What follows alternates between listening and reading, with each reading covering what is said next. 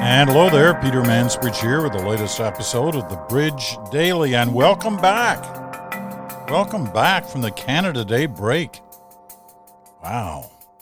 Two days off in the middle of a week.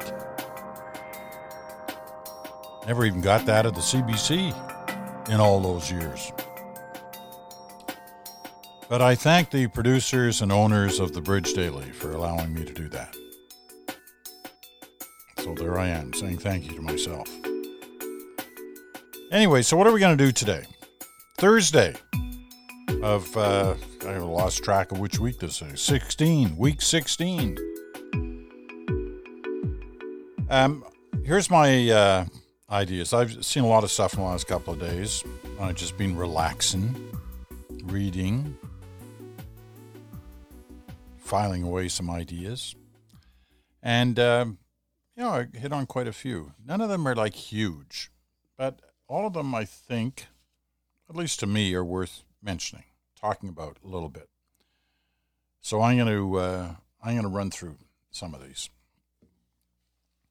They're all um, available in different places in uh, you know in newspapers, online, magazines. The Economist, the latest Economist. I'm going to start off with this one.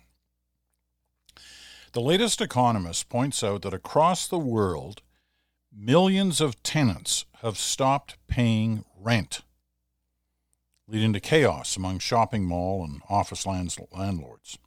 This is all a result, obviously, of the pandemic and, you know, stores and offices closing. This could lead to a sharp shift, says The Economist, in how commercial buildings are used and great attention towards restructuring and re imaging for investors. Now, this is a big deal. It's happening around the world and it involves millions, if not billions, of dollars in investments. And The Economist concludes that hotels may need to become apartment blocks. Think about that. Think about your favorite hotel. Nobody in it. So what do they do? Well, at a certain point, you know, they got to cut bait on their losses and they got to do something. And the economist is suggesting one of the considerations here is turning hotels into apartment blocks. Malls, says the economist, may need to be reincarnated as e commerce fulfillment centers you know, as all those stores have gone out of business, the business has been taken over by e sales, e commerce. So they're having to expand in terms of where they operate out of. And the economist is wondering whether that's what malls will become these e commerce fulfillment centers, they call them. And office blocks, well, we've talked about this since the beginning. Office blocks may need to be refurbished so the desks are further apart. Remember, we went through this whole thing about nobody could have a private office anymore? Everybody needed to be side by each in offices? Well, you wonder whether there's going to be an end to that. Now, I'm going to read a couple of sentences from the actual article because I think uh, The Economist puts this in some context here for us this whole issue and why it's important. The immediate problem is that tenants are behind on the rent. Every recession involves sporadic delinquencies, but the lockdowns have led to anarchy in some bits of the property business. Perhaps a quarter, a quarter of freestanding shops, half of mall tenants. You know, we, we got a mall here on the outskirts of Stratford, and it's very quiet. And it's been reopened for a week or two. There's space available in there. What isn't available from the look of it, the quick look I've taken, are customers. Not going into malls. Not, not here anyway half of mall tenants, 60% of restaurants in America, and other Western markets are not paying their dues. They can't afford to pay their rent. 60% of restaurants. Remember, I told you last week, I've seen the stats for Canada. Two out of three restaurants, unless we start supporting them, whether it's takeout or patio or whatever it is, unless they get support, two out of three restaurants in Canada is going to go out of business. They will be no more by the end of the year. This can be a spontaneous rebellion, or landlords may have offered holidays. And that is the case in some generous landlords who said, look, we know you're under the gun. We know you're not open. We know you have no revenue. We know you can't pay rent. So let's go on a rent holiday for a while, as long as the landlord can handle it. Some cities and some governments have introduced moratoriums, and that's correct, saying that landlords can't charge rent if the businesses are shut down because of the pandemic. That too can only last so long. Landlords have taken a hit to their income. So far, they have been unwilling or unable to repossess buildings that may have no other prospective tenant. A growing number have defaulted on their debts. Commercial mortgage backed securities, which bundle up property loans, have seen delinquency rates exceed the levels in the financial crisis of 2007 8 9. So, just to conclude the section I wanted to read from this Economist article temporary delinquencies are only part of the problem. In the longer run, the uses of property may change. E commerce activity has risen to the level pundits had thought it would reach three to five years from now, speeding up the decline of bricks and mortar shops and boosting demand for warehouses. Firms that have found remote working tolerable may shrink the office space they hire. Video calls in lieu of business trips could reduce the number of hotel nights billed. Even as economies open up again, there are signs that behavior may have changed permanently. The latest mobility tracking data suggests that activity in offices in America is 36% below normal levels, 15% below the usual level for retail and recreation spaces such as restaurants, shops, and cinemas. Remember early in the pandemic, we talked to Dan Gardner. Um, you know, to me, he's a futurist. You know, he, he thinks about the future and what it's going to be like, but he, he warns you very quickly um, that in the past, when people start predicting what may happen, they usually end up wrong. And in past cases, when we've talked about how the world is changing and everything's changing, well, in fact, you know, it didn't really change that much. Are we in a different situation now? I don't know. When we talked to Dan, that was at least three months ago. This has been going on for four months now, and there's no immediate end in sight. Have restrictions been lifted somewhat? Yes, absolutely they have. But are we back to normal, whatever that means now? No, we're not. And every indication is it's going to be a while before we are. And when we look at our neighbors south of the border, you go, please, please Please don't let that be us. The only way it won't be us is if we take control of the situation. We keep social distancing, we wear our masks, we wash our hands, we do all the things that we're being asked to do. And if we do them, if we follow those guidelines, the odds are we're going to be okay. We're still going to be living in a pandemic world, but we are not going to be like our friends south of the border. You know, I read somewhere today that, you know, we talk about the border, should it be open? And it keeps being extended, the closing of the border, another two weeks here, another 30 days there. I read today that it's going to be closed for a year. A year. You're not going to get any argument from me. I'm fine with that. All right, moving on. these these are kind of well, they're kind of fun. They're certainly interesting. Taking a good look at the clothes you've been wearing for the last four months.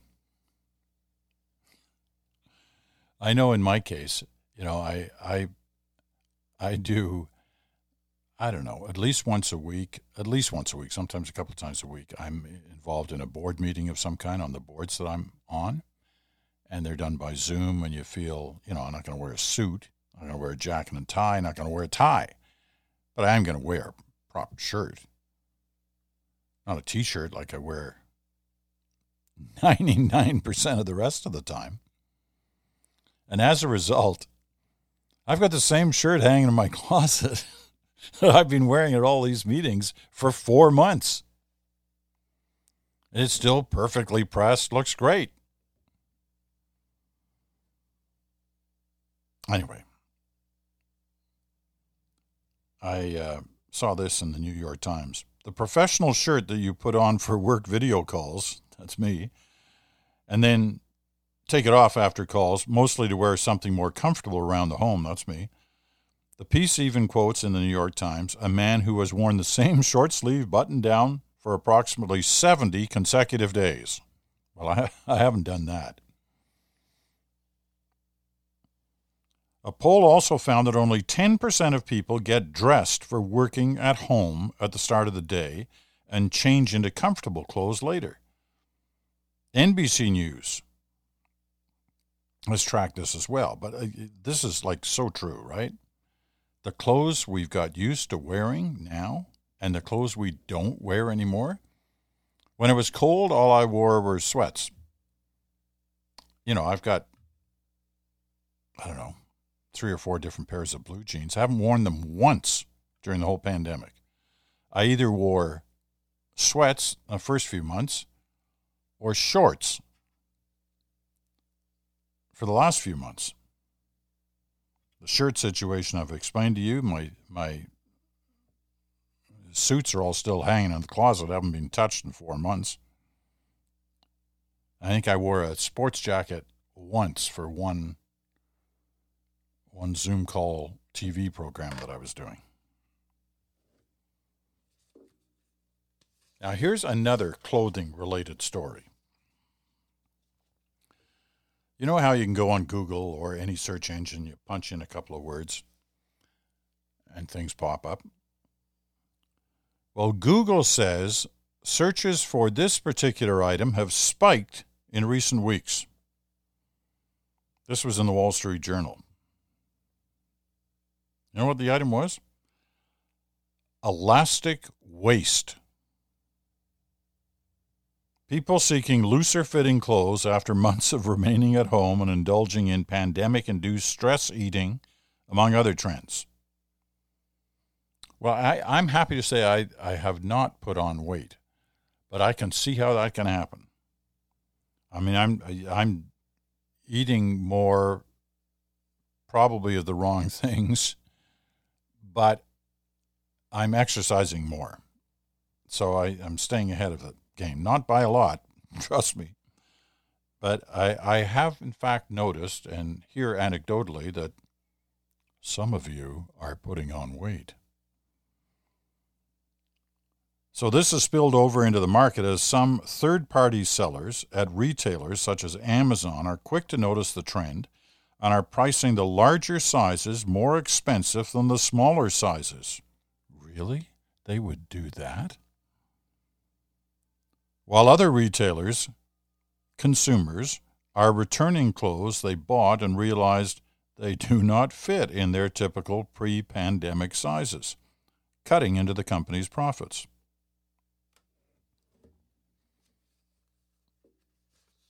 Okay, there's your clothing section for today. Now, here's one I got to tell you, I would not have thought of Bloomberg reports that printers, printers, are staging a comeback. And why is that? Well, apparently, people were using their offices to print up things they needed at home. And so they used their office computer at work and push print, and stuff would pour out of the print machine at the office. Well, now that they're not at the office, but they still need print copies, and they didn't have a printer at home because they were relying on the office, they have to go out and buy one so they can print at home. Bloomberg reporting that home printers are staging a comeback as people brought their work issued laptops home but left their printers at the office and find that they still need to print out the sort of things that they used to surreptitiously print at the office. HP Hewlett Packard is also pushing subscriptions to its instant ink delivery service, which counted more than 7 million customers last month. This is just in the States, up from 6 million in February. Printers. Go figure.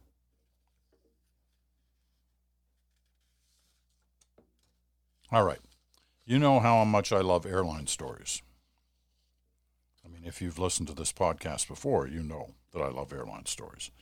I found this one interesting. It was in the Financial Times over the weekend. The FT shares an update around Lufthansa's plans to offer their passengers COVID 19 tests. Partnered with the German company Centogene at Frankfurt Airport, one of the busiest airports in the world. You know, if you're going somewhere in Europe,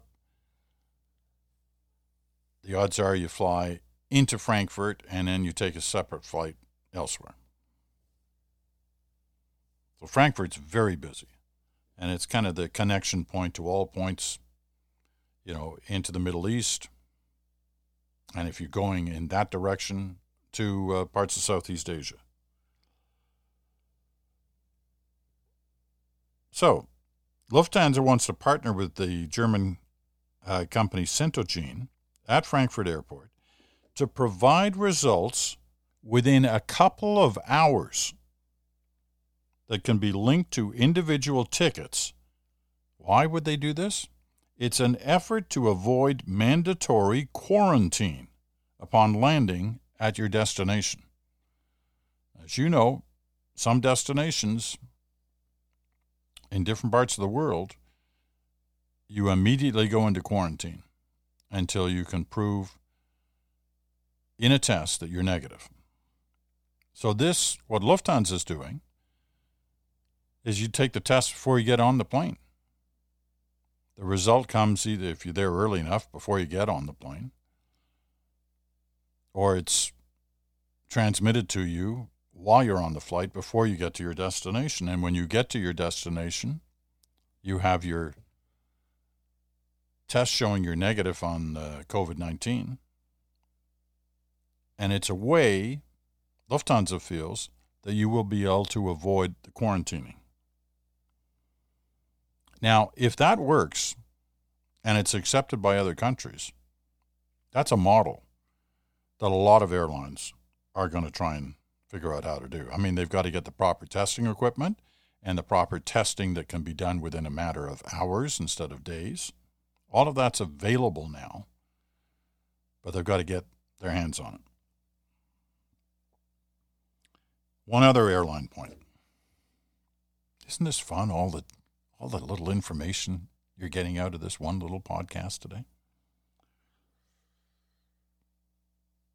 Here it is uh, American Airlines. After capping the number of people on flights since April, American Airlines recently announced that its planes will likely be full as soon as this week, which means the old, we're going to keep the middle row vacant for you. Mm, that's not going to work much longer. The Washington Post says airlines are going to drop that if they haven't already dropped that promise because people are starting to fly again.